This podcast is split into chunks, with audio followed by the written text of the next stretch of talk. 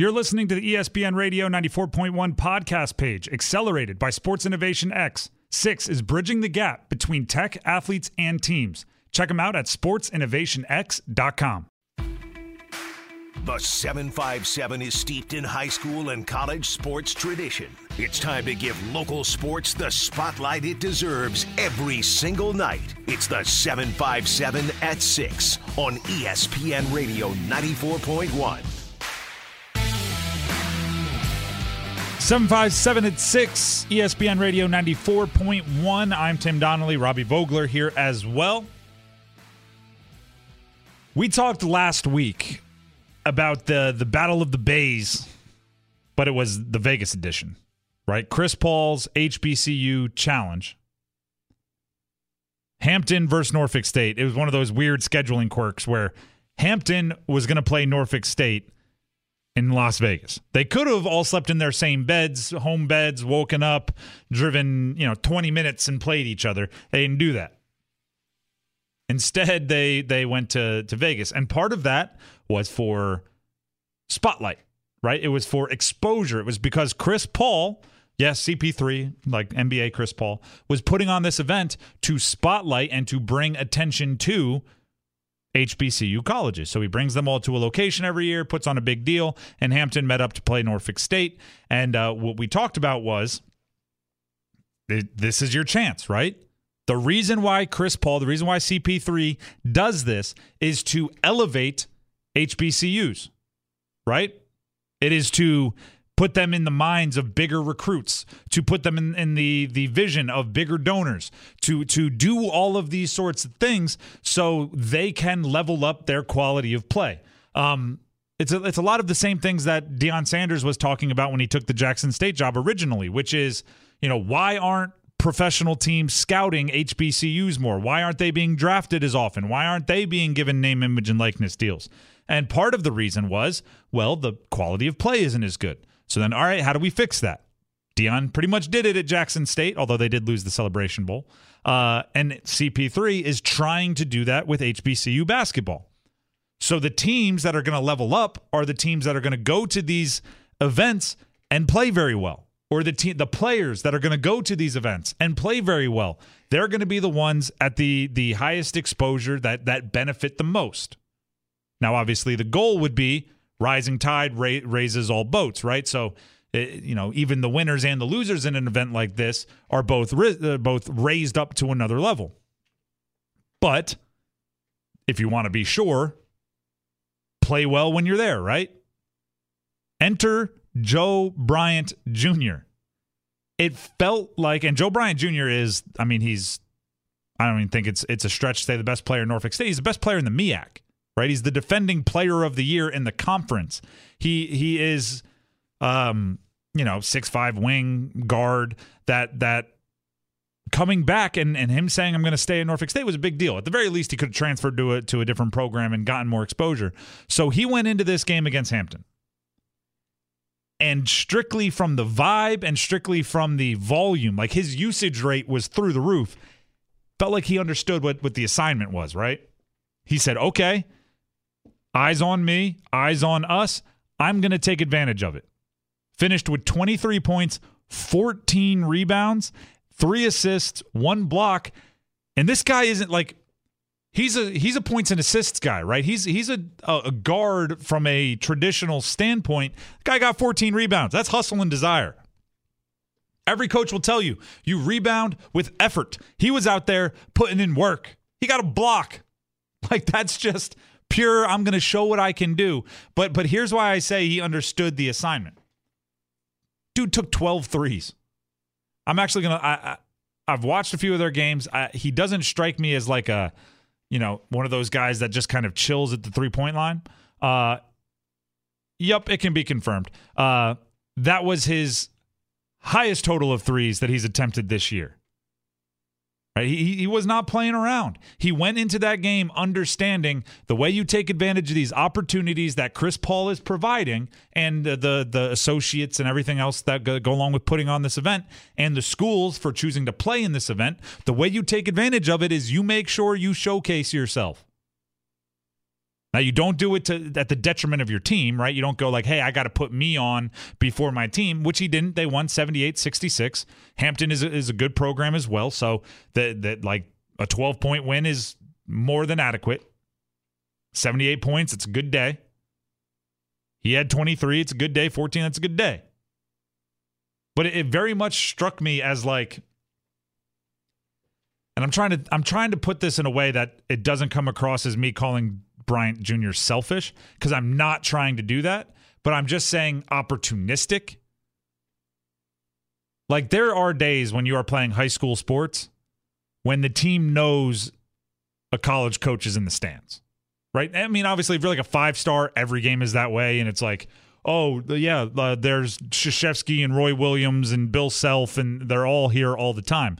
But there are games like when a three star, right, and you know, all right, there's there's an ACC coach in the stands, and guess what? That player that's like, I'm trying to get the offer. Yeah, they're getting theirs that day, right? They're putting up shots. They're the one giving the speech in the huddle. Like they're they're doing it all. Coach is drawing up inbounds plays for him. Like everybody's kind of in on it. And it felt like Joe Bryant Jr. was like, hey, the CP3 Classic against Hampton, I'm getting mine. And obviously, it, it, he didn't do quite as well um, the following game against NCA&T, but still 12-5 and 2. It's a good day. Two steals, did a little bit of everything. Got the win, 70 to 66. Played a ton of minutes, absolutely. So I, I, I'm – you know, we said it last week when we were previewing the game. Take advantage of it. Right? When when somebody goes out of their way to give you an opportunity, say thank you, but then take advantage of it. Like the reason why they're giving you the opportunity is so you you thrive. Don't don't be, oh, I don't want to take too much. Right? Don't be the person at the buffet that goes through first. You know that? Well, I got to how many people are here? Okay, I got to leave enough for everybody. You're taking then you look down at the end, you have like seven dollops. You have like four four elbows of mac and cheese because you're like, you know, I didn't want to I didn't want to take it because everybody was coming up behind me. Be the person that goes like last. Then you walk away with a plate that's stacked more vertically than even horizontally, right? You walk out of there with some weight on that bad boy. If you're at one of these grocery stores where you have to pay by weight, it would cost you a lot. You know what I'm talking about? Be that person. If they're going to invite you to their buffet, if Chris Paul's going to invite you to the exposure buffet, take a nice heaping of points, nice heaping of rebounds, nice heaping of a win, nice heaping of defense, and, and let everybody know. For the Hampton side, they had their guys taking advantage of it as well. Nesbitt, 16 points. He he put up quite a few threes as well, but more importantly, he was getting to the line, 10 free throws, showing that he's a, a physical presence. Nine rebounds, six assists. That's a good day. Chris Bankston, who we highlight here often, I mean, this is going to sound crazy. He shot over 50%. Actually, wasn't a very efficient day for him. Last season, he was shooting like 75% on the season. Finished with 15 points on five of nine shooting, but he got to the line, knocked him down as well. It's just crazy that you could hear someone go over 50% shooting and go, ooh, wow. It's not a very efficient day for him. He's used to going seven for nine. But maybe he's expanding his game a little bit. He also got a little bit of foul trouble, so maybe he didn't feel like he could you know, throw a shoulder into somebody on the way up the way he normally does. I'm just saying that was a, that was a good game for a whole bunch of people.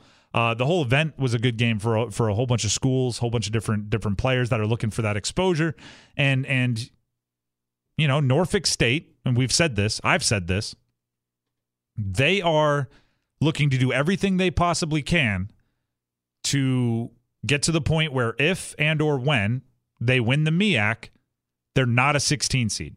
The last two years, they've won the MEAC. They've been a 16 seed, which means they're playing a, one of the four best teams in the country, which is a tough task for anybody. And and when you do it two years in a row, I don't think you're putting the cart before the horse if you say our goal this year is to get to that same place, but be better from a storyline objective committee standpoint that they make us a 14 seed. I'm not asking for like, I'm not asking to be a top half of the bracket. I'm not asking you to you know, be a six seed. I'm at like 14. And one of the ways you do that is in these showcase events when there's more likely to be a couple more eyeballs or the committee is more likely to look at these events, play well. Right? It, it's really tough because the committee is going to watch every Big Ten game, every SEC game, every ACC game, every Pac-12 game, every Notre Dame, the, every independent. Right? They got. I know Notre Dame's not independent basketball, but they just it said uh, they're not going to get to every MEAC game. I'm just going to tell you right now.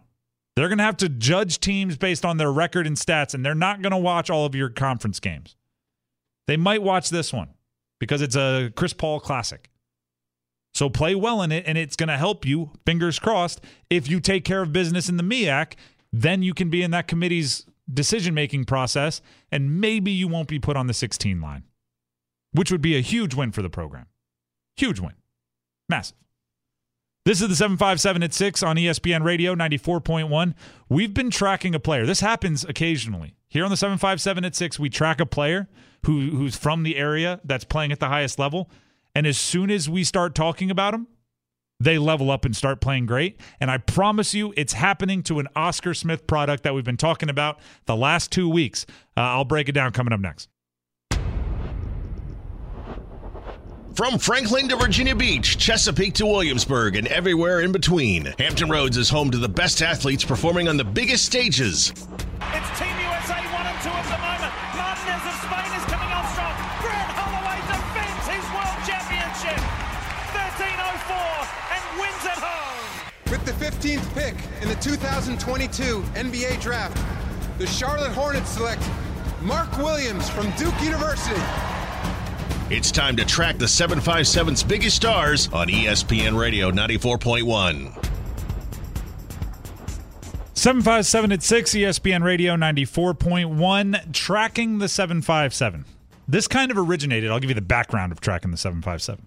It originated, what was it, last college basketball season. We started tracking uh, Mark Williams at Duke and David McCormack at Kansas, two guys that, that grew up in the area, high school in the area, that sort of thing.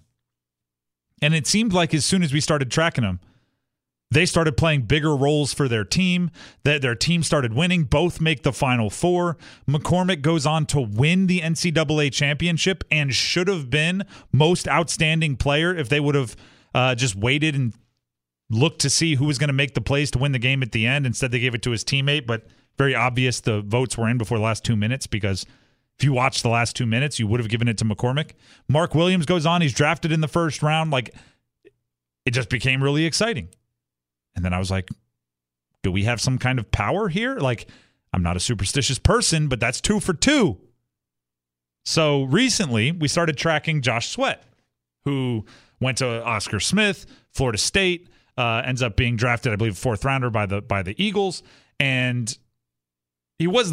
I mean, I we we talked about this a lot last week. He was the number one recruit in the nation for a while, yet somehow became like under the radar. And obviously, an injury his senior year in high school helped, but it, that pushed him to like the 11th best recruit in the country.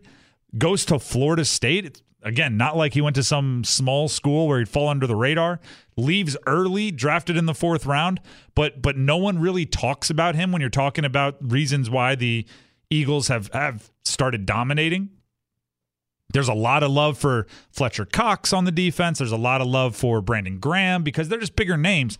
But Josh Sweat has absolutely flipped the switch since we started uh, started tracking him, and and it was funny. Uh, I said earlier, I'll say it again. I was at the Eagles Nest emceeing over the weekend for the early NFL games. Not this weekend because of the holiday, but just about every regular season NFL game someone from the, the station, either myself or Robbie, are at the Eagles Nest for the early games. Uh, just keeping you updated. It's kind of like a, a red zone feel, kind of. We, we talk to you about every game. We're giving away cash and prizes. And I was paying attention to the Eagles game, but I was paying attention to all the games. But it did feel like every time I looked at the Eagles game, I wouldn't even see the play.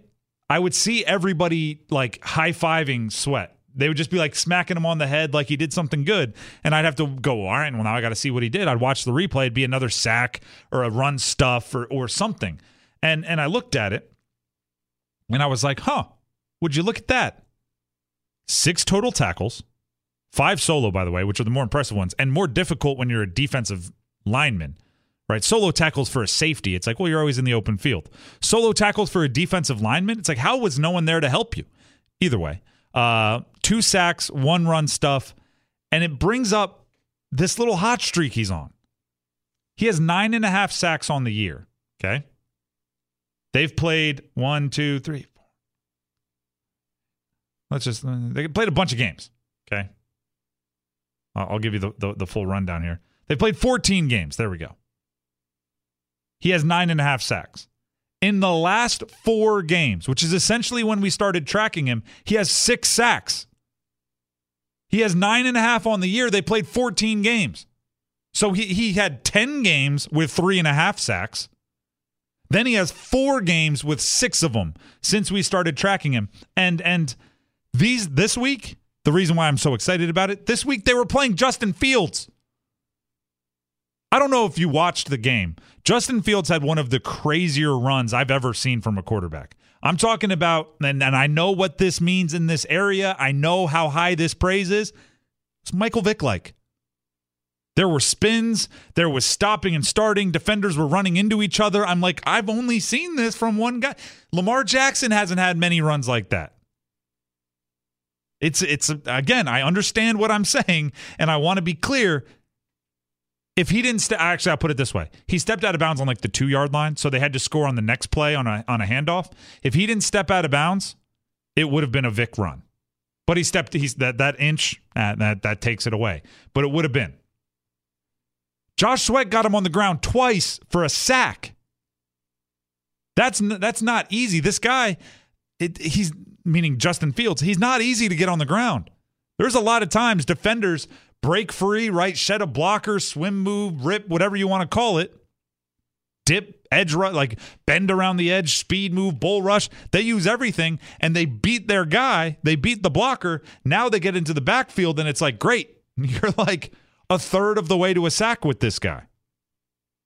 And then Fields makes him look foolish. He's running downfield, scoring touchdowns, and you're like, oh man. Except except Sweat got him twice. And I'm telling you, like these last four games, I'm not sure the Eagles look as good, play as good, or or induce as much confidence going into the postseason as they do unless Sweat is playing exactly how he's playing.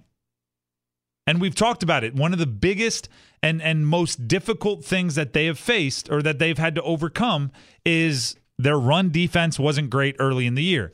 Now they they did address it with actual people, right? They brought in Linval Joseph, they brought in Ndamukong Suh.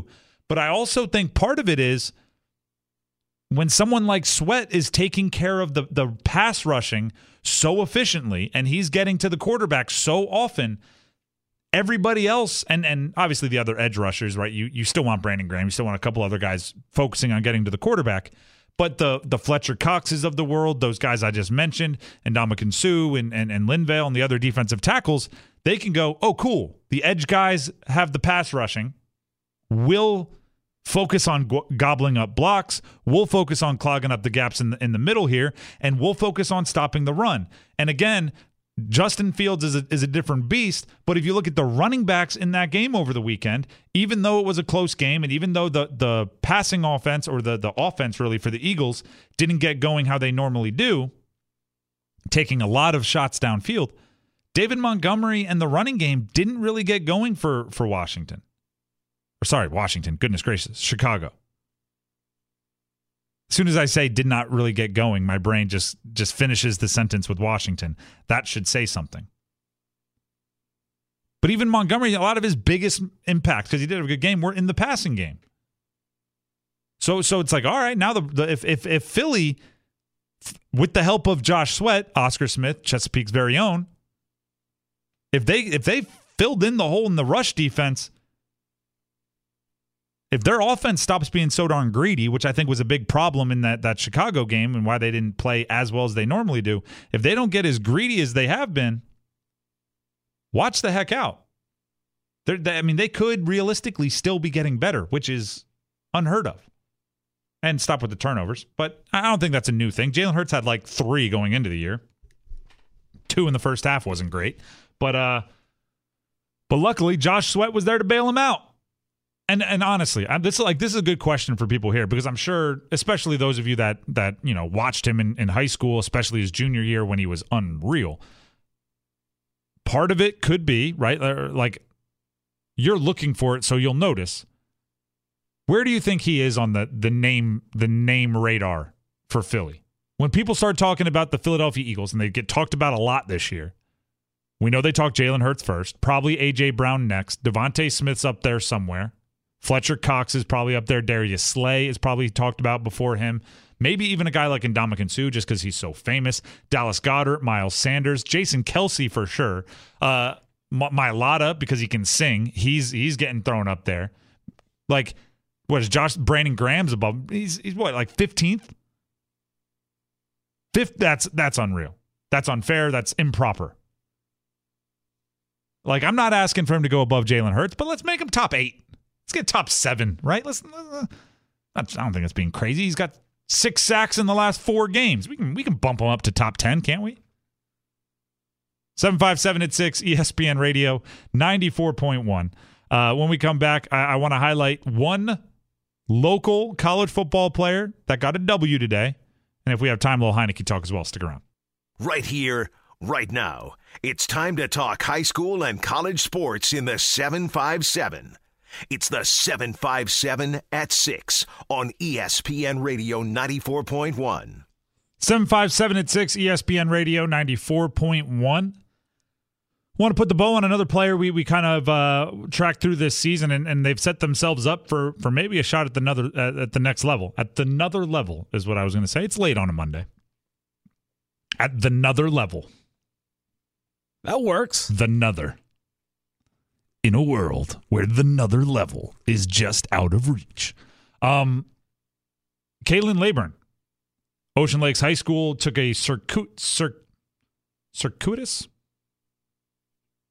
took a roundabout route to uh, to where he ended up playing for Marshall. Marshall was in their bowl game today against UConn uh, and won 28-14. 13 games played. They finished 9 and 4, which is a good season for Marshall. Uh, right, coach will be happy. Everybody's job is safe. That kind of good stuff, which is important in college. Uh, Laborn finished with 1,423 yards. It's over a hundo a game had 21 carries for 90 yards in the bowl game, which is actually kind of like a little bit of a, a downer for him, which just shows how good his season has been.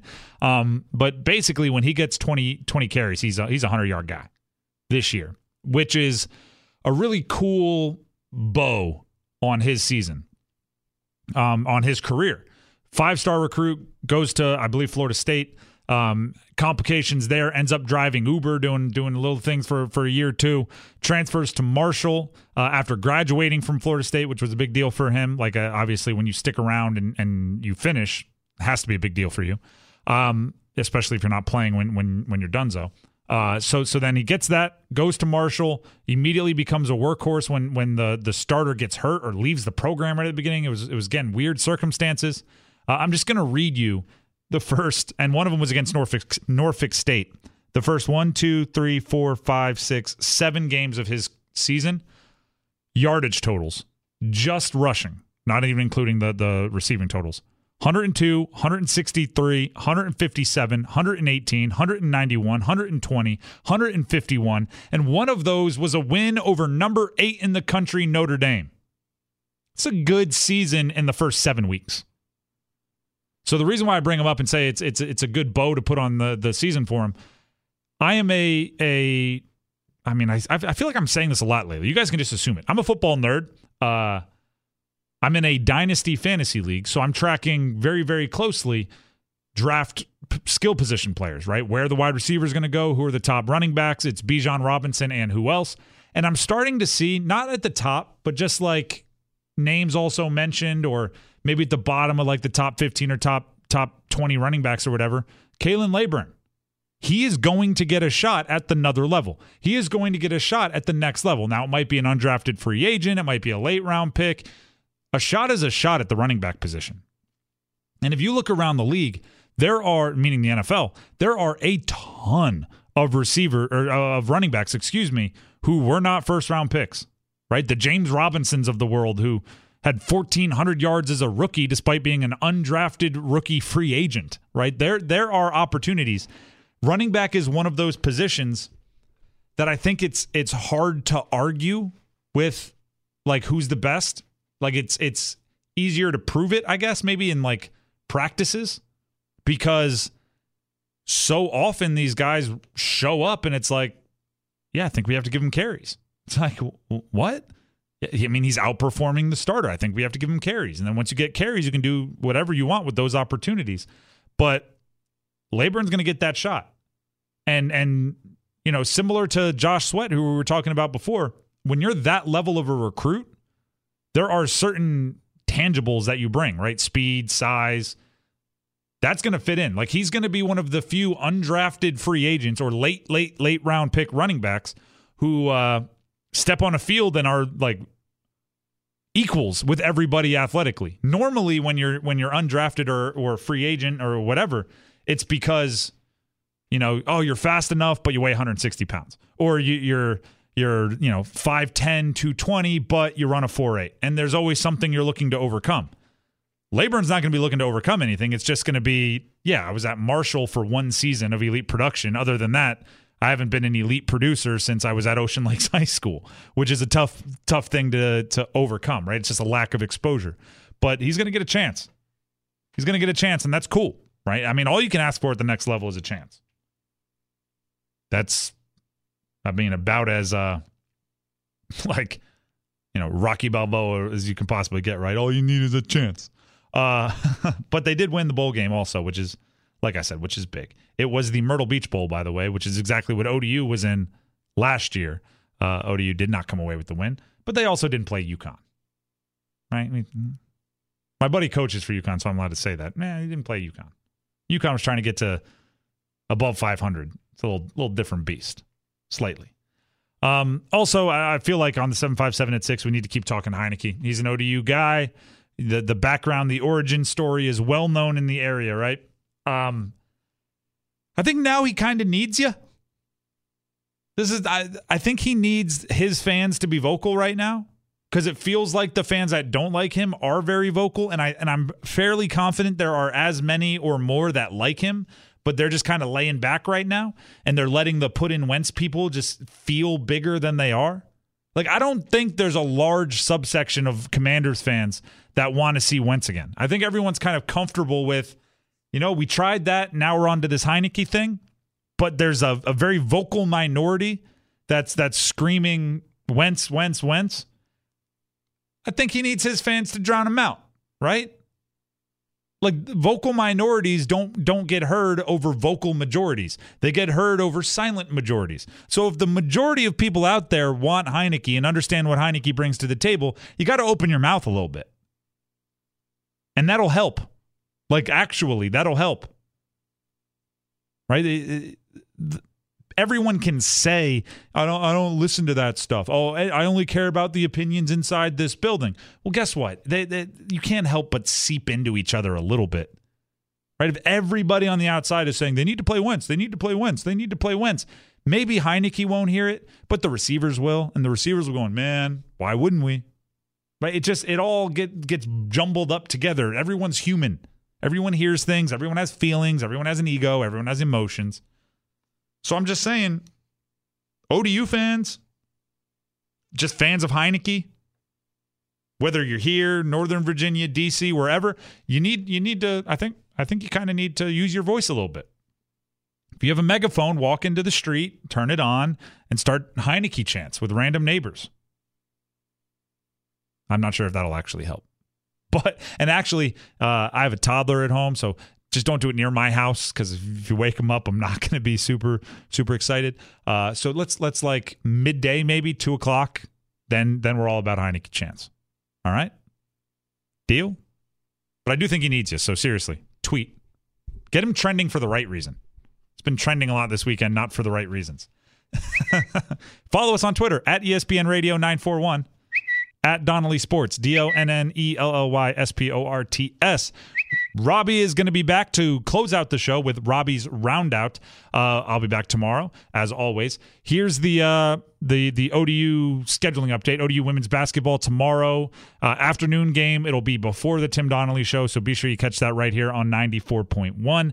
The men are finally going to play again, coming up on Wednesday, I believe. Feels like we've been waiting forever. So so ODU has some some action coming up again. Robbie's going to close out the show with the Roundout next. I'll see you tomorrow. Have a great night, everybody.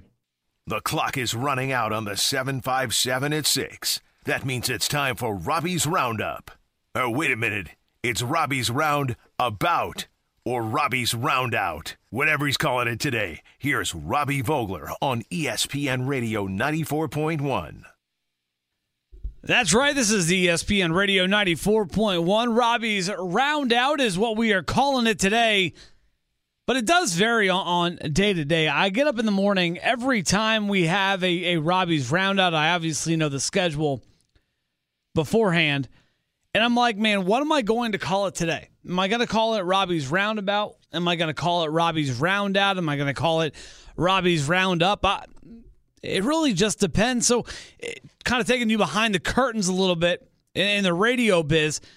Sometimes I don't know what what I'm going to call it before I get on the show, but most of the times it just kind of comes to me. I, sometimes it comes to me in a vision, sometimes it comes to me in a dream, and that's kind of how how things go.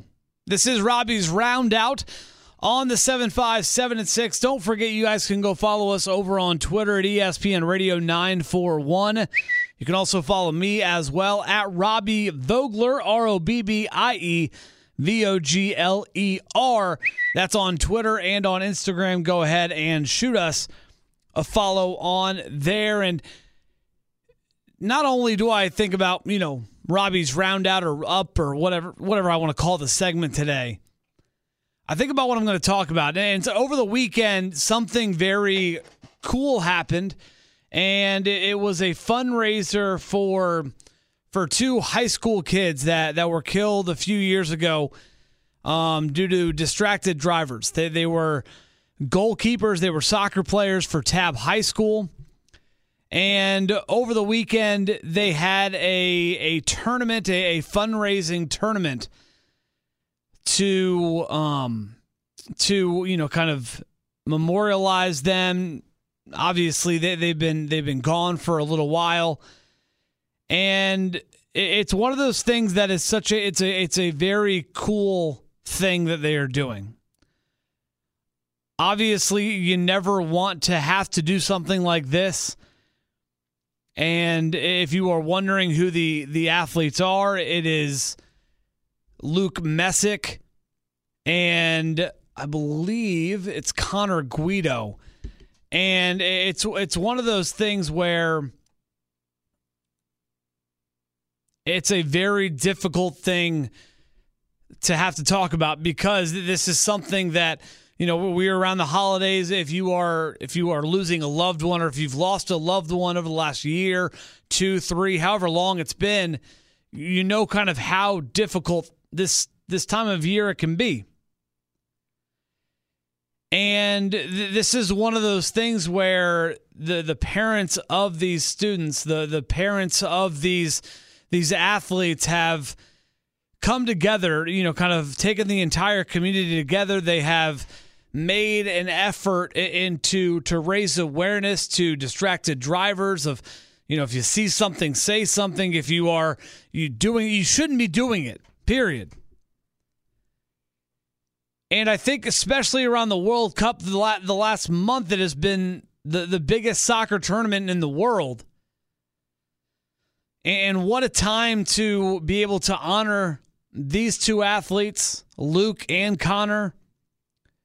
That they were were killed in a, a an accident after I think the homecoming dance back in 2019. They were Tabb High School players.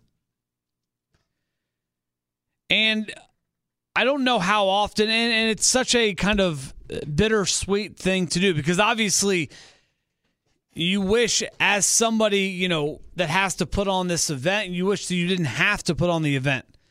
Because you wish that that connor and luke were still with us. You wish that they were off in college playing the, their their their their collegiate soccer somewhere. They, they were these were two very bright athletes that loved giving back.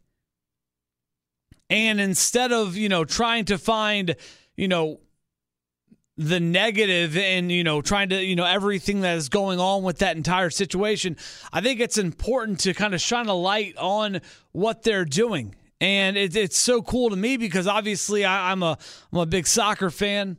Soccer is a sport that I'm very passionate about. And that that they are coming in here on a weekly basis and really coming in and saying, "Hey, this is something that we are going to do year after year to kind of pay tribute to a sport that our sons loved, but also can give back to the community as well." These are two athletes that Connor and Luke that loved giving back to their community.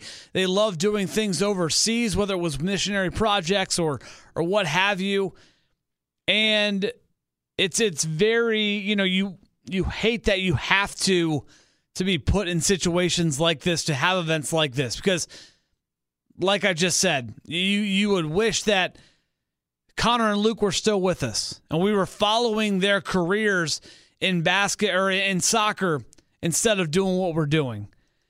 And that's unfortunate, but I just wanted to shine a light on, the event this weekend. It was very cool. It was very cool. i obviously, I was not there to see the event and how it went down, but from what I heard from people that were there and in person, they raised almost $9,000 towards the the charities that they were and, and the and the funds the scholarship funds that they were trying to work towards, and that's that's such an awesome thing.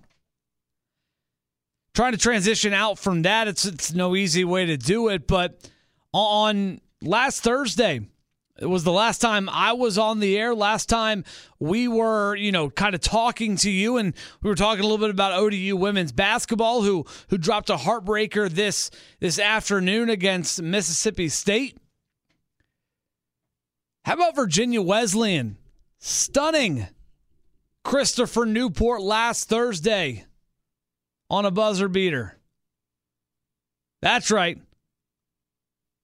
Virginia Wesleyan, Omari DeVoe. Let me tell you, his driving layup at the final buzzer gave the Marlins of Virginia Wesleyan a 77 to 76 victory over Christopher Newport. And you may be thinking, okay, well, why is that relevant? Christopher Newport's the number one team in the country in the Division three ranks. And that is something that you dream of as a kid.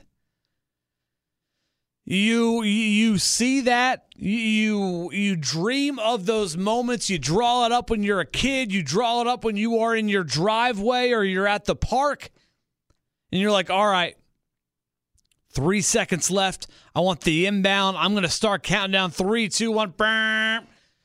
Buckets." That's what you dream of when you're a kid. And to do it against the number one team in the country, hats off to Virginia Wesleyan. Now, I, have a strong history with Virginia Wesleyan. I used to be their, their men's and women's basketball play by play analyst about five, six years ago. And what Dave Macedo has done with that program, obviously, Virginia Wesleyan, a very big history and a strong history in men's basketball national championships, one of the top teams in not only the ODAC conference but in Division 3 in the Division 3 ranks. And that's one of those things that the, those those games, those moments that you feed off of. These are the games that you you look and you say, "Hey, we can kind of make something of those games." I don't care how the rest of this, how the whole season has gone. I don't care. Which their season has gone very well. One loss. That was to ODU. But a game like a game winner against the number one team in the country, like they did last year, to kind of end their their their 2022 because they do not play again until ODAC conference play January 4th. I'll tell you this, that is a hell of a way to go out. If you wanted to, to kind of cap off the year, cap off the 2022 kind of year in review, you look back, man, you are going to be riding high from that for the next three weeks because you got three weeks to think about it before you got to come back out and get off to, get off a good start against Randolph College, who again a very good program. We talk on this program all the time just how important that, you know, the it, how important it is to win conference games. I'll tell you this.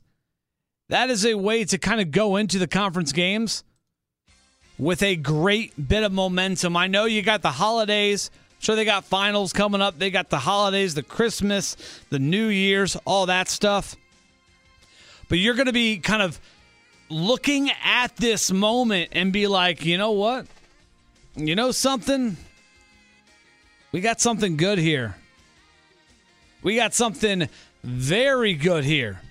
And that's what I like to see. You know, I love to see programs like Virginia Wesleyan kind of getting back into the swing of things, getting back to their winning ways because if there is good basketball in this area, that means there is good basketball to watch on a nightly basis. Between ODU, the men, the women, you got Virginia Wesleyan, the men, I mean, there, there's something special going on. Norfolk State's doing incredible.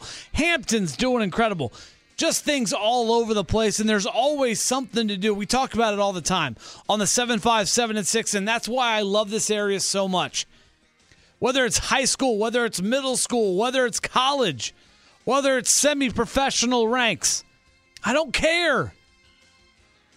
There's something to watch every single night of the week. It may slow down a little bit now maybe just a tad bit because of, you know, the holidays.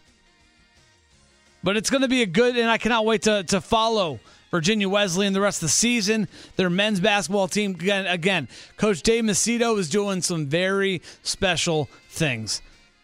That's going to wrap things up for the 7 5 7 6 Robbie's Roundout. We got Monday Night Football coming up. The Rams and the frozen tundra of Lambeau Field. Until then, tomorrow, we'll talk to you then. Later.